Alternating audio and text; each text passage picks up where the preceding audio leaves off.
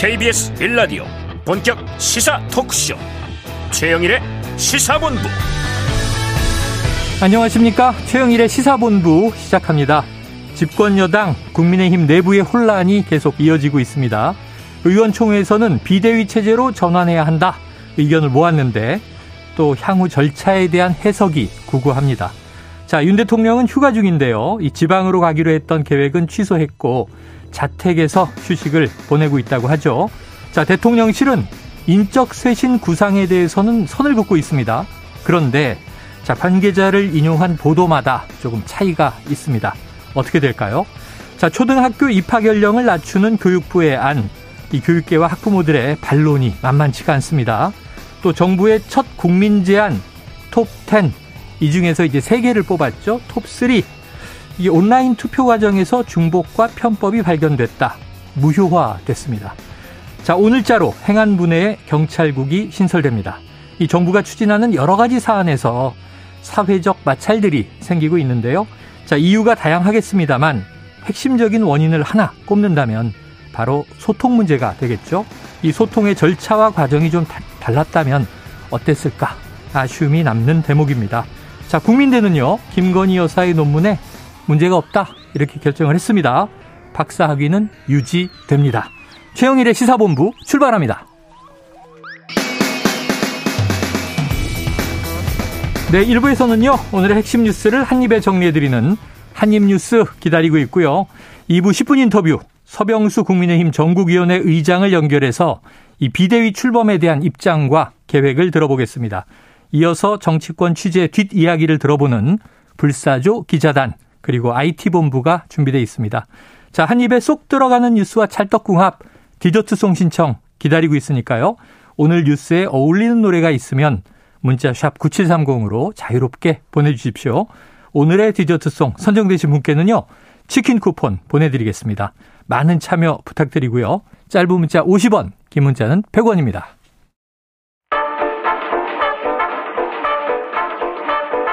최영일의 시사본부 한입 뉴스. 네, 한입 뉴스 박정호 오마이뉴스 기자 오창석 시사평론가 나와 계십니다. 어서 오세요. 안녕하십니까. 자, 이 여당 지금 최고위원회가 뭐 사람들이 줄사태로 빠졌죠. 음. 이 비대위로 전환하는 전국이 소집 안건을 의결했다. 그럼 이제 비대위로 가는 겁니까? 네, 그런 수순으로 볼 수가 있겠고요. 그러니까 사실 이제 최고위원회가 9명에서 김재현 최고위원이 사퇴했기 때문에 8명이었죠. 네. 네 8명 중에 예, 조수진 의원이 또 사퇴를 했어요. 그 앞에 배현진 의원 사퇴했고. 사퇴 의사를 밝혔는데 네. 그렇게 되면은 뭐 우리가 세어 보면은 사실은 7명이 아니 6명 뭐 이렇게 윤영석 의원도 사퇴한다고 얘기했으니까 5명 이렇게 생각할 수도 있는데 네네. 오늘 이 투표에 참석한 사람이 권성동, 성일종, 배현진, 윤영석이었습니다. 네 명. 네 명의 최고위원이. 사퇴한다고 한두 명이 들어왔네요. 그렇습니다. 그리고 그 사퇴 안 한다는 지금 김용태 최고위원이나 네. 정미영 최고위원은 안 들어왔고 그렇습니다. 아예 어허. 오지 않았습니다. 네 명이 참석했네요. 네, 그래서 네 명이 참석해서 만장일치로 네. 전국이 소집 안건을 의결했어요. 어허. 그래서 아, 빠르면은 다음 주 어, 아, 이번 주 금요일, 그러니까 5일에 아, 상임전국이야 전국이야 열릴 것으로 전망이 됩니다. 네. 그러니까 이렇게 되면서 이 네 사람 음, 최고위원들이 참석했기 때문에 이건 뭐 문제가 없다는 거고 어. 조수진 최고위원은 사퇴서를 냈고 네. 배현진 최고위원이나 윤영수 최고위원은 사퇴서를 내지 않아서 어, 의사만 밝혔다. 그렇습니다. 이렇게 오늘 의결에 참석할 수가 있게 됐습니다. 음. 아, 결국 이렇게 되면서 전국위에서는 당원 당규 개정 또 비대위원장 임명 이 안건이 상정될 걸로 보이는데요. 지금 보면 아, 이 당대표 권한대행이 아니면 당대표가 비대위원장을 임명하게 돼 있어요. 음. 정부 의결을 거쳐서. 네네. 그런데 지금 당 대표 권한 대행이 없습니다. 당 대표도 직무 정지 상태. 네. 그래서 직무 대행은 그만둔 상태. 그만뒀는데 이것도 지금 직무 대행을 그만둔다고 얘기했지. 어. 아, 이제 물러난 거 아니거든요. 그만둔 것이냐 아니냐.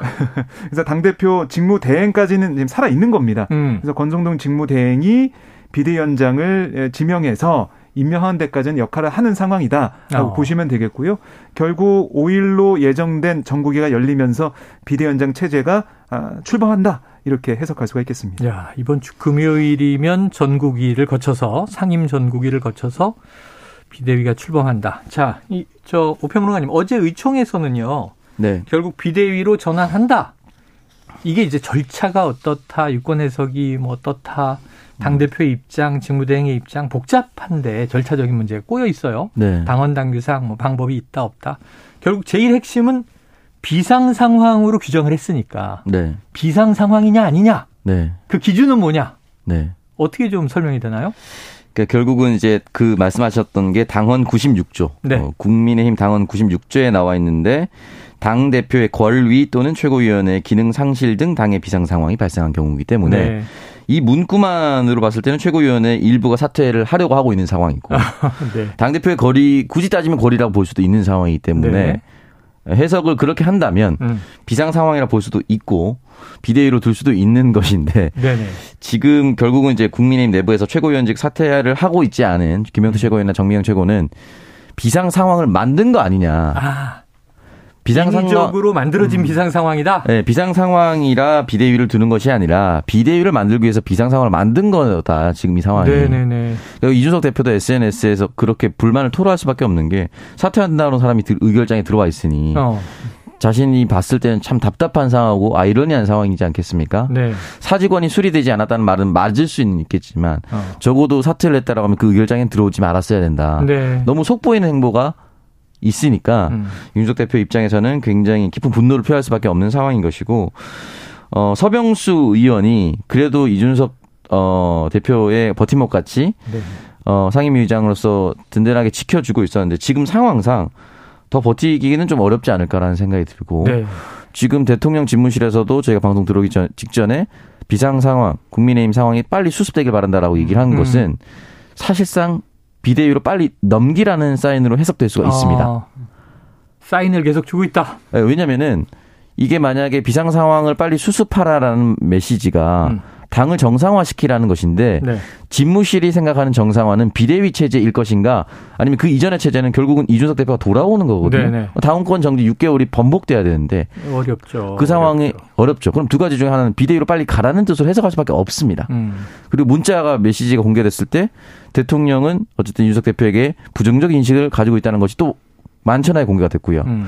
그러다 보니까 아마 비대위로 갈 수밖에 없는 상황. 유권 유권 해석이 좀 어렵다 이런 네. 거는 사실은 절차적인 어. 뭐 불편함 정도를 표시하는 것이지 안 되는 게 어디 있습니까? 네네. 네. 그냥 될 겁니다. 어, 참 여러 가지로 봤을 때요. 제가 봤을 때 이렇게 급박하게 상황이 그물살로 간 음. 원인은 이른바 문자 유출부터 시끄러워진 거잖아요. 네. 그럼 이제 권성동 원내대표 겸 이 대표 직대가 직무대행이 뭐 쓰리아웃이다. 왜 이렇게 실수가 잦으냐. 그러면은 이제 이 내부 의원 일부가 얘기한 것처럼 음. 원내대표 사퇴하고 직무대행도 내려놓고 새로운 원내대표를 의총에서 선출해서 음. 의원들이 선출하는 거니까 직무대행을 새로운 인물이 맡는 거예요. 그럼 수습되는 거 아닌가 싶은데 네. 지금 일이 아주 엄청나게 커져 있습니다. 음. 자, 국민의힘 전국위 의장을 맡고 있는 이 비대위 전환의 오늘의 키맨입니다. 핵심 키맨 서병수 의원의 입장은 2부 처음에 10분 인터뷰에서 직접 들어보겠습니다. 네. 약간 부정적인 기류였는데 또 음. 아닌 것 같기도 하고 여기서 예. 이준석 대표가 예. 배현진 이제 이전 최고위원이 아니고 현 최고위원이네요. 네. 사퇴 네. 의사를 밝힌 최고위원. 하지만 표결에는 참여한. 근데 이제 어제 박 기자님이 하나 유행어를 만들어냈잖아요. 골룸 성대모사를 해서 예, 잠깐 잠깐 유행을 했는데 성대모사 이번엔 예. undead라는 표현이 나왔어요. undead. 네. 이게 뭡니까? 언데드도 이제 반지의 제왕에서 나오는 아 그래요? 그러니까 어떻게 보면 유령 군대라고 할까요? 네네. 그러니까 이 죽었는데 죽지 않은 그러니까, 유령처럼 죽었는데 죽지 않은, 네. 죽지도 않고 살지도 않은. 그러니까 우리가 흔히 이제 그냥 호러물에서 보는 좀비죠, 아, 좀비. 예, 예. 그렇게 볼 수도 예. 있겠습니다. 그 또 표현을 썼어요. 그러니까 인석 대표 얘기는 뭐냐면 최고위원직에서 사퇴한다고 7월 29일에 육성으로 말한 분이 음. 표결 정족수가 부족하다고 8월 2일에 표결한다. 어. 사퇴 의사를 알린 뒤 의결에 참석한 이 배현진 최고위원을 겨냥한 거고요. 반지의 제왕에도 언데드가 나온다. 절대 반지를 향한 그들의 탐욕은 계속된다. 그러니까 나, 나즈글도 나왔고, 나즈글 볼룸도 나왔고, 어. 반지에 대한 그 욕망, 네. 그게 크다는 걸 계속 강조하고 있는 거예요. 결국 이런 일련의 최고위의 모습 자체가 탐욕에서 비롯된 네. 당권을 향한 욕심이다 이런 주장을 하고 있는 거고 음. 이준석 대표도 그렇고 김용태 이 청년 최고위원도 아, 아니 어떻게 민주당의 검수한박 법안 강행 처리 당시에 민영배원의 위장 탈당을 비난했었는데 이제 우리 당 최고위원들의 위장 사퇴 쇼를 목도하게 되니까 음. 환면이 느껴진다. 아, 위장 사퇴 쇼다. 반발을 했습니다. 예. 근데 또 여기에 대해서 배현진 의원 같은 경우는 음. 아니, 이게 어떻게 위장 사퇴냐? 그렇지 않다. 어제 당의 비상 상황을 당론을 채택한 다음에 인수인계 시간이 필요하다고 권성동 대표가 요청해서 그렇게 한 거다. 라고 반박을 하고 있는데 근데 사실은 29일에 최고위원 사퇴하겠다고 했는데 음. 며칠이 흘렀는데도 어제까지 사퇴 안 하고 있었다라는 걸 달도 바뀌고 사실상 인명 아, 그 인정한 셈이라서 논란은 또 있을 걸로 보입니다. 네, 그래요. 자 이준석 대표는 지금 이 상황을 당내 상황을 반지의 제왕의 세계관으로 들여다보고 있는 것 같습니다. 아, 거기서는 뭐 선악구도가 명확한데 말이죠. 음. 반지 원정대 프로도는 누구인가? 이준석 대표 본인이에요? 아, 그렇게 본인 좀 생각을 하는 것 같은데. 아, 결국 이제 비대위 이 전환에 있어서도 비대위 전환이 이준석 대표의 이 컴백을 가능하게 네. 하는 비대일 것이냐 아니면 이준석 대표가 아예 못 돌아오게 하는 새로운 지도 체제 아예 세워버리는 네. 비대일 것이냐 이것도 아마 앞으로 당내에서 여러 가지 논란이 있을 것 같습니다. 아유, 책도 두껍고 영화도 긴데 과연 절대 반지를 진짜 화산 용암에 녹일 때까지 성공할 음. 것인가? 앞으로 길이 험난해 보입니다. 보통 일이 아닙니다. 자, 이제 좀 정책 이슈로 넘어가 보죠. 아, 이게 계속 당원 당규 아까 읽어주실 때, 네. 어, 우리 청취자 국민들이 그것까지 알아야 돼? 뭐 당원이면은 알면 좋지만 그 일반인들이 그걸 왜 당원 당규를 알아야 돼요? 몇 조가 어떻고? 해서. 실질적으로 국민의힘 의원들도 당원을 정확하게 기억할 필요가 없습니다. 왜냐하면 네네. 실질적으로 총선 대패 대선 대패 하면은 알아서 네. 비대위 체제로 넘어가기 때문에 그렇죠. 당원 몇 조 이걸 따질 이유가 없이 그냥 쭉 네, 찬성해서 네. 넘기면 되는 거예요. 음. 근데 지금은 사실 그렇게 볼 수 없다고 얘기하는 사람도 네. 있으니까 당원까지 다. 따져서 보는 것 같아요. 네. 대한민국 헌법은 참 좋으니까 두껍지도 않아요. 헌법은 음. 한번 이렇게 읽어보시면 좋은데 당원 당규까지 알아야 되나 이제 참 답답한데 정책 이슈는요. 만 5세 초등학교 입학 이게 일파만파 논란이에요. 자 뒤늦게 사회적 합의를 시도하고 있다. 자, 한덕수 총리는 뭐라고 말한 겁니까? 그러니까 어제 한덕수 총리가 박순애 부총리에게 전화를 했대요. 아, 전화를 했어요. 예, 교육부 장관에게. 그렇습니다. 어떤 얘기를 했냐면 이 교육부의 당초 발표대로 교육 공급자와 수요자의 찬반 의견과 고충을 빠짐없이 듣고 네. 전문가 의견을 수렴해서 보완책을 마련해라. 음. 정책의 모든 과정을 언론에 투명하게 또 소상하게 설명하고 소통하라. 이렇게 주문을 했습니다. 사실 윤석열 정부 들어서 이 책임 장관제 이 책임 총리제 이 얘기 많이 했잖아요. 네, 네, 그랬죠. 사실은 부처별 자율성을 강조해 와서 한덕수 총리가 본인이 직접 정책을 담당하는 현안이 아님에도 전화를 장관에게 걸어서 부총리에게 걸어서 당부한 음. 거. 좀 이례적이다라고 볼 수가 있겠고요. 네네. 그만큼 이 사안에 대한 학부모 등의 우려가 크다는 인식을 하고 있다. 이렇게 해석할 수가 있겠습니다. 음. 아, 다만 이 총리실 얘기를 들어보면 한 총리가 해당 정책을 재검토하라는 게 아니라 국민 걱정이 큰 만큼 좀 경청하고 소통하라. 이런 취지였다고 또 설명하더라고요. 아. 그래서 이 만 5세 초등학교 입학 이 정책은 계속 추진한다. 이렇게 어. 보시면 되겠습니다. 정책 자체를 폐기하거나 바꾸는 게 아니라 과정상의 소통의 절차들을 좀 거쳐라. 사회적 합의의 과정을 거쳐라. 음. 이런 주문이었다 볼 수 있겠네요. 근데 이게 보통 일인가 싶은 게 여러 가지 시각에서 그 어린 나이에 유치원에서 놀이 교육을 받아야 되는데 교과 교육으로 넘어가는 게 맞느냐 등등이 있는데 네. 저는 좀 어떤 대목이냐면 그럼 빨리 졸업해서 빨리 사회 음. 나오잖아요. 네. 근데 저희 때는 산업화 시대 끝물이라 이게 어. 맞았어요. 주식이. 네. 아, 제가 공대를 나왔는데 동기가 한 해 같이 입학한 같은 학번 같은 과 동기가 500명이에요. 기계공학과가 500명을 뽑았는데 네. 다 취업이 됐어요. 아. 그때는. 어. 근데 지금은 취직이 안 되잖아. 이거 어떻게 해야 돼요? 500명 중에 한 10분의 1 될까요? 제일 네. 슬픈 건 500명 모두 남자였다는 거예요. 정말 모든 산업 여군이 함께 했었군요. 예, 공대와 군대가 구분이 안 되죠. 네. 아니 저는 이제 그래서 결국은 윤석열 대통령이 이제 스타 장관이 나와야 된다라고 했는데 과연 대통령이 원했던 게 이런 스타 장관이었을까라는 아하. 생각을 다시 한번 해보게 됩니다. 네. 그러니까 충분한 여론 수렴 과정이 필요한 이유가 뭐냐면 학제 개편은 그냥 학교 개편이 에서 끝나는 게 아니라 말씀하셨다시피 대학교까지 이어지는 흔히 말하는 생애 주기가 달라지는 그렇죠, 겁니다. 그렇죠. 생애 주기가 달라지는 이 논의를 그냥 장관이 나와서 툭 던져버리고 누군가 반박하면 오해다 그런 식으로 얘기하면 안 된다라고 하는 이 해명 사태가 음. 정말 좋지 않고 총리가 전화해서 다시 생각해보라고 해서 다시 생각하는 이 행태는 과연 또 옳은 것인가? 음. 그러니까 우리가 늘 얘기했을 때 정치인에서 선출직과 임명직을 구분하지 않습니까? 네. 선출직은 그래도 국민의 선택을 직접 받은 사람인데 둘 다 임명직입니다. 둘 다 임명직이 서로 얘기해서 다시 논의해 보겠습니다. 이런 상황도 일단 말이 맞지 않고요.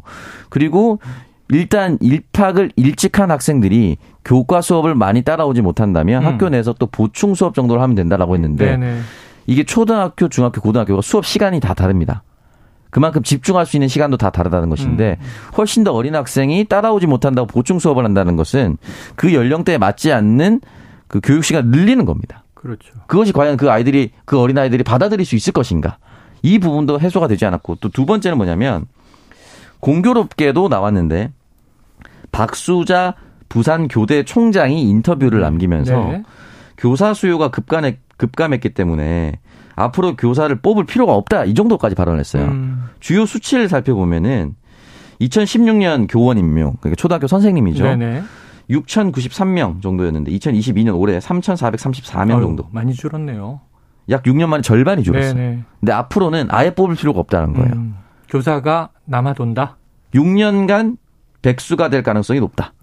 음. 졸업을 해도 네. 예전에는 사실 교대 점수가 높았던 이유가 네. 졸업만 하면은 선생님이 어느 정도 시험 친겠지만 통과하면 바로 임명이 되는 공무원이 되는 선생님이 되는 가정인데 안정적인 직업이고 네. 존경받는 직업이고 그렇죠. 근데 방학도 철저히 보장이 또 되고요. 네. 음. 근데 6년간 백수가 될 수도 있다 이런 그 경고를 하고 있고 중요한 건 뭐냐면 사람은 이렇게 줄어들고 있고 백수가 될 확률이 높은데 교육 교부금 그러니까 이 교사나 또는 초등학교 할당된 금액은 계속 높아진대요. 아, 그래요. 이 부분에 대해서 반드시 개혁이 필요하다라고 얘기를 음. 하고 있는데 둘 다 안 된 상황에서 애들만 초등학교에 빨리 입학시킨다는 것은 현행 그 교육 체계를 아, 완전히 모르는 것이다. 네네. 교육부 장관이 어떻게 이런 말을 할 수 있냐 이런 얘기가 나왔단 말이에요. 그래요. 대학에서 가르쳐 보면 이제 취업 후 이제 졸업 후 취업과 진로 문제에 고민이 아주 많습니다. 요즘에. 음. 그런데 이제 좀 빠르게 사회에 내보냈을 때. 음. 그 이 공급되는 인력을 우리 사회는 받아줄 수 있는가, 받아낼 음. 수 있는가 음. 이런 고민도 함께 이어져야 되겠죠. 사실 뭐 그런 면도 많이 생각하겠지만 음. 아이를 키우시는 분들은 당장 생각하는 게 네. 어, 내 아이가 내년에 학교를 갈 수 있을까? 아, 이 생각을 하게 돼요. 아, 여기가 딱 우리 박 기자님이 그 세대죠. 어. 만약에 5세부터 간다고 하면 내년 3월에 가야 되거든요. 네네네. 오늘 아침에도 이제 딸을 보고 나오면서 네. 아니 얘가 학교에 있을까 그런 생각하면서 나왔습니다. 아마 이게 대다수의 어머니 아버님 마음일 거예요. 네네네. 그 정도. 보내면 네. 잘할 수도 있죠. 어, 딸을 좀 이렇게 못 아니, 믿는 것 같아요. 왜 딸을 못 믿어?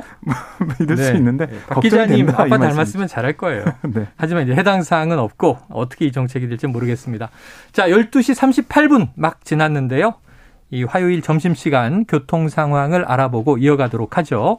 교통정보센터의 이현 리포터 나와주세요.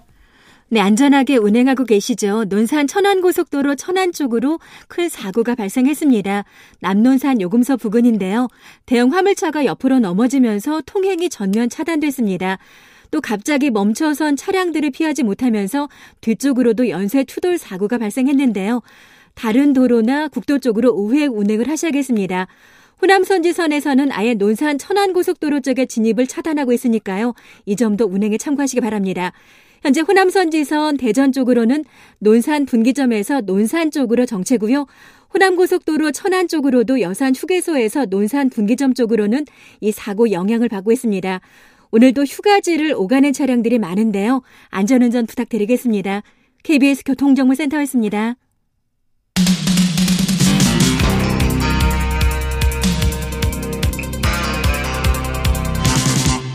최영일의 시사본부. 네, 또 하나 교육계 소식입니다. 이번엔 대학인데요. 이것도 고등교육 중에서도 대학원, 석사, 박사 문제인데 이 저 판정을 굉장히 오래 기다려 왔던 것 같아요. 이게 도대체 음. 어떻게 된 거냐. 그래서 이제 대학에서 이게 학자 사회에서 권위 있는 결정이 뭐 어떻게 나올 것인가 주목됐는데 자, 국민대 학교가 김건희 여사의 박사 논문을 자체 조사했고 결과를 발표했는데 연구 부정 행위가 아니다. 문제가 없다. 그래서 오늘 대부분 그 헤드라인들이 박사 학위 유지 이렇게 음. 많이들 나왔더라고요. 박 네. 기자님, 뭐 근거가 있겠죠? 대학에서 이렇게 결정한? 네, 어, 지금 국민대가 검증한 이 김건희 여사의 논문 2008년 국민대 테크노 디자인 전문대학원 디자인학 박사학위 논문 한 편과 음. 또 대학원 재학 당시에 학술지에 게재한 논문 세 편인데요. 네. 이중 이제 박사학위 논문과 학술지 게재 논문 세 편이 표절에 해당하지 않는다라고 결론 내렸고 음. 나머지 한 편에 대해서는 검증이 불가능하다. 하고 판단을 했어요. 네네. 이제 검증 불가능하다고 얘기한 게 말씀하신 것처럼 한글 제목의 회원 유지를 영문으로 멤버 유지로 표기에 부실력이 제기됐던 그 부분입니다. 네네. 그러니까 이 논문과 학술지 게재 논문 두 편, 세 편에 대해서는 표절에 해당하거나 학문 분야에서 통상적으로 용인되는 범위를 심각하게 벗어날 정도의 연구 부정 행위에 해당하지 않는다. 음. 이렇게 얘기를 한 거고요. 이 회원 유지 이 논문 관해서도 이것도 뭐 이 판단을 할 수 있는 그 규정 어떤 조건 거기에 해당하지 않기 때문에 판단을 내리지 않는다라고는 정리를 했습니다. 어쨌든 이렇게 판단하면서 박사 학위는 김건희 여사가 예, 유지를 하게 됐습니다. 네. 자, 문자로 작성을 해서 논문이라고 하는 것은 글로 이렇게 서론, 본론, 결론이 나오는 것인데. 네. 전 이게 이, 이 판단할 수 없다는 건 무슨 의미일까요? 네. 판단할 수 실물이 없는 게 아니라 논문이 있잖아요. 네. 근데 이 논문이 문제가 있는지 없는지 우리는 판단할 수 없다라고 음. 했을 때 그 기준을 뭐 넘어섰다, 기준에 미달한다, 기준을 충족했다, 우리가 이런 표현을 쓰는데 그 저는 이 문제가 없다라는 표현 뭐 그럴 수 있죠. 그런데 이 판단 불가 이거는 음. 조금 난감해요. 뭐 검증이 불가능하다라고 판단했다라는 것인데 결국은 그러면 이거는 대학교 스스로가 능력이 없다는 것을 인정하는 것이죠. 네. 그럼 앞으로 대학 이 대학교는 이러한 형태의 논문이 발생했을 경우에 그러니까 음. 검증이 불가능하다고 판단한 이러한 논문이 발생했을 때는 판단할 수 있는 기능이 없는 겁니다. 음. 이 대학교를 어떻게 그럼 믿고 학생들이 대학원을 진학하고 음. 박사 과정을 수료하겠습니까? 그러니까 이 부분에 대해서는 어 아주 유감스럽지만 대학교의 수치입니다. 음. 이한 대학교의 아주 수치스러운 결과를 스스로가 발표한 것이다. 그리고 현재 국민대학교에 재학을 하고 있는 학부생, 음. 대학생들과 대학원생들과 박사 과정을 밟고 있는 학생들은 음. 이걸 보면서 우리가 이러한 형태로 만약에 냈을 경우에는 학교가 판단하지 않겠구나. 음. 라고 생각할까요? 아니죠. 우리는 아주 엄밀하게 판단을 내릴 것입니다. 그러니까 누군가에 음. 따라서 누구냐에 따라서 논문의 판단이 달라진다라고 했을 경우에는 이 학교의 공신력이 현저히 떨어질 수밖에 없고 앞으로 이걸 보고 아 이 학교 가면 안 되겠다라고 판단하는 사람들은 다행이겠지만 이미 이 학교를 다니고 있는 사람들은 이 학교의 논문을 들고 어딘가에 취업을 하거나 또또 다른 학교에 가서 연구 논문을 제출할 때 인정을 과연 받을 수 있을 것인가 이런 문제까지도 발생할 수가 있는 것이기 때문에 그래서 이 사안이 지금 두 개의 시각이 교차하는 것 같아요. 한국 사회에서 네. 우선은 뭐 내용을 다 읽어보고 국민 개개인이 또 이제 뭐한 사람의 논문을 읽어보고 옳다 음. 그르다 이거는 인정할 수 있다 인정할 수 없다 판단하는 거는 큰 의미가 없는 것 같고 이건 그야말로 이제 이 대학 학자 사회에서 음. 결정을 내려줘야 되는데 국민대학교 자체 조사의 결정은 나온 거란 말이에요. 근데 지금 음. 이제 오평원 원가님이 이거는 대학의 수치 아니냐라는 것은 음. 이 논문이 문제가 있다라는 전제잖아요. 심각한 문제가 있는데 네. 이거를 이제 문제가 없다라고 해준 것은 면죄부 아니냐 이런 시각이 하나 있고 민주당이 여기에 대해서는 굉장히 맹공격을 하고 있죠. 그렇습니다. 그러니까 이 논문들을 보면은 사실은 이 디지털 콘텐츠와 사이버 문화 논문 이 관련된 이 네. 얘기는 이 박사 논문 같은 게 이 디지털 콘텐츠와 사이버 문화라는 다른 논문 문장과 네. 토시아는 안 틀리다라는 게 음. 오늘 강민정 민주당 의원의 지적이었고요. 네. 또 박사학위를 받기 위해 세계학 수지에 넣어야 하는 논문도 2002년에 외대 논문과 완벽하게 단어 두 개만 제외하고 다 똑같다. 음. 이렇게 또 주장을 했습니다. 그런데 다른 두 단어마저 오타였다라는 얘기를 하고 있고, 어, 그리고 이런 부분들 쭉 봤을 때 국민대에서는 일부 타인의 저작물을 출처 표기 없이 인용한 사례가 있다면서도 학문 분야에서 통상 음. 용인되는 범위는 심각하게 벗어날 정도의 연구 부정 행위에 해당하지 않는다 이렇게 얘기를 했지만 네네.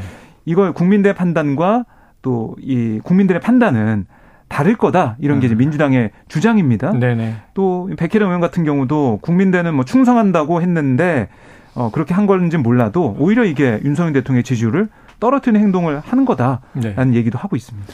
이게 국민들이 표절과 관련된 어느 정도의 기준을 이미 가지고 있습니다. 네네네.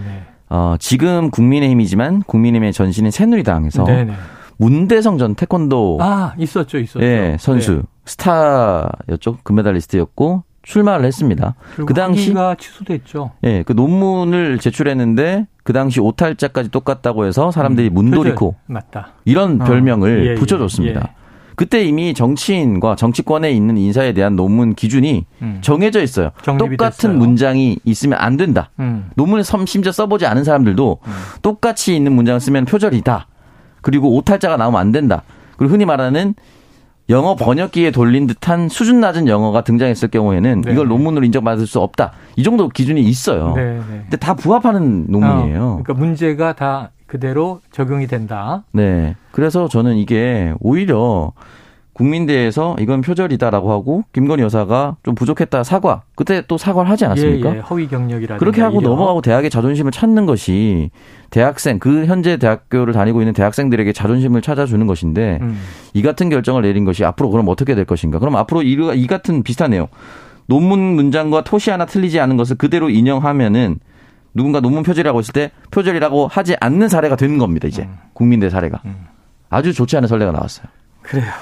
자, 이게 문장이 똑같을 수도 있어요. 똑같아도 돼요. 문제는 그걸 어디서 발췌 인용했다고 각 주에 명기하면 됩니다. 네. 오창석 박사의 몇 년도 어떤 논문에서 음. 이러한 이제 대목이 있는데 나는 것을 반론을 제기한다든가 그것을 이제 확인했다든가 야 국민들이 이제 논문에 대해서도 관심을 가져야 되는 시대입니다. 그런데 김건희 여사 관련 뉴스가 또 하나 있어서 박 기자님. 네.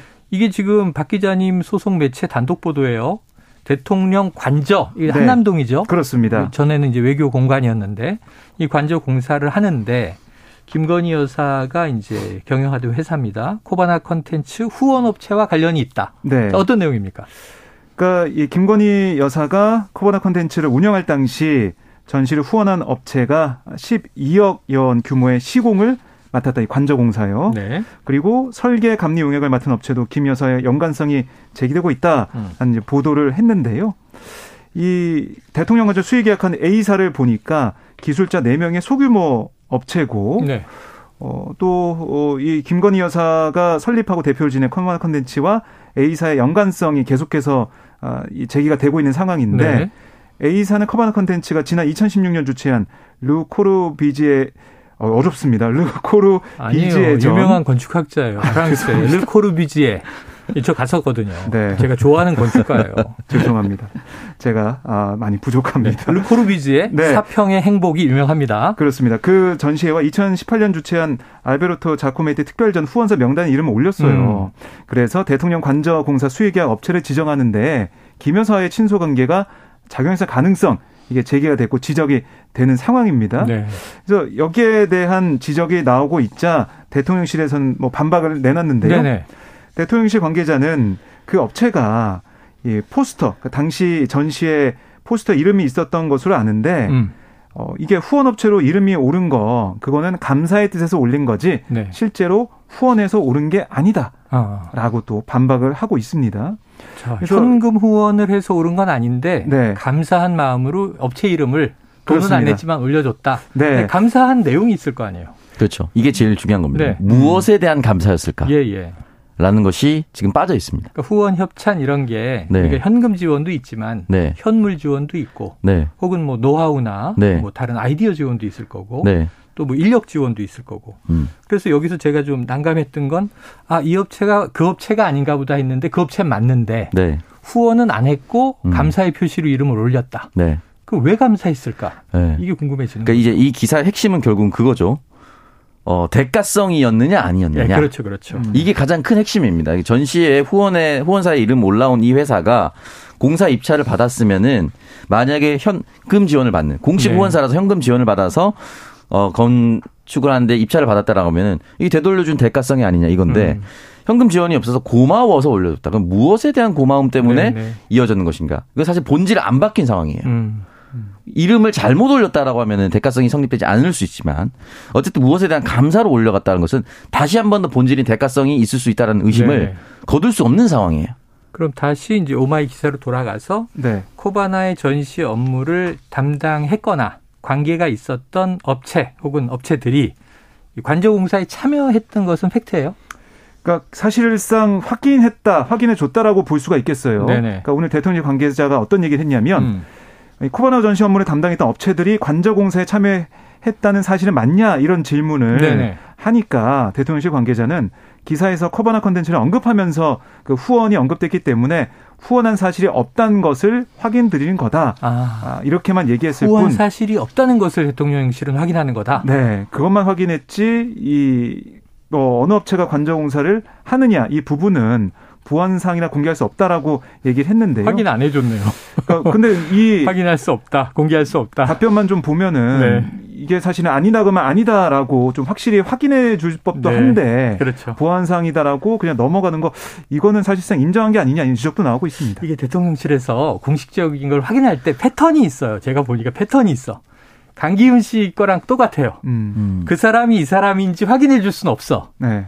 그런데 그 사람이 극우적인 발언을 했다는 것에 대해서는 해명을 막 해줘요. 음. 그리고 이게 듣는 사람은 아 그 사람이 그 사람이네라고 생각을 해요.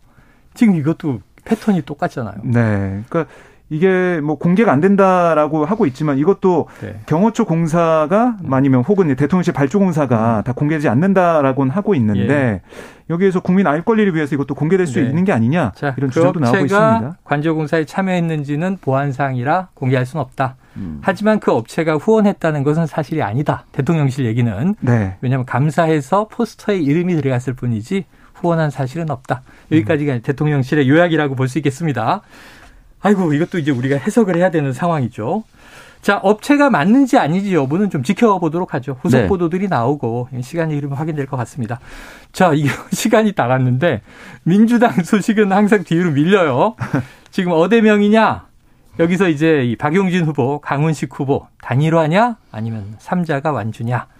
자, 그런데 이재명 이 후보를 비판하면서 숫자로 겁박한다. 이게 무슨 얘기예요? 그러니까 지금 보면은 이재명 후보가 지난달 30일 경북 안동을 찾은 자리에서 당원들이 당의 의사를 표현할 그런 수단이 없다. 네네. 아, 그래서 당의 온라인 플랫폼을 만들어 가지고 뭐 욕하고 싶은 의원을 비난할 수 있게 해서 오늘의 가장 많은 네. 비난을 받은 의원, 뭐 가장 많은 항의 문자를 받은 의원 이런 것들을 보여주게 하겠다. 이런 얘기를 했어요. 어, 어떻게 보면은 당원들의 이 목소리를 반영할 수 있는 통로를 만든다라는 얘기를 하면서 예. 를 좀 든 부분인데 아. 이게 좀 부각이 돼서 보도가 됐습니다. 네. 그랬더니 박영준 후보 같은 경우는 아니 이거는 정말 자신과 반대 의견을 내놓고 소신을 숫자로 겁박하고자 하는 의도 아니냐 음. 하고 반박하고 있고요. 정치적 자유는 민주당다운 민주당의 근본 정신인데 의원들을 겁박하고 악성 팬덤으로 의원들을 향해 내부 총질로 낙인 찍는 당대표가 나오면 네. 민주당은 이재명의 민주당으로 달라질 거다 이렇게 어. 또 비판을 했습니다. 알겠습니다. 오늘 시간이 다 돼서 한입뉴스 여기서 마무리해야 되겠네요. 자, 박정호 기자, 오창석 평론가 내일 또 뵙고 오늘 수고하셨습니다. 고맙습니다. 고맙습니다. 예, 자 오늘의 디저트 송은요 청취자 2303님입니다. 어, 너무 좋은 아이디어를 보내주셨어요. 자 디저트 송으로 자이언티의 꺼내 먹어요 신청합니다. 좋은 소식만 꺼내 듣고 싶은 요즘이네요. 더운데 사이다 같은 소식 기대합니다. 아유, 저희 시사본부가 좋은 뉴스 냉장고가 됐으면 좋겠다. 이런 생각이 듭니다. 자, 노래 듣고 또 치킨 쿠폰 보내드리고요. 저는 입으로 돌아옵니다. 집에 가고 싶죠. 집에 가고 싶을 거.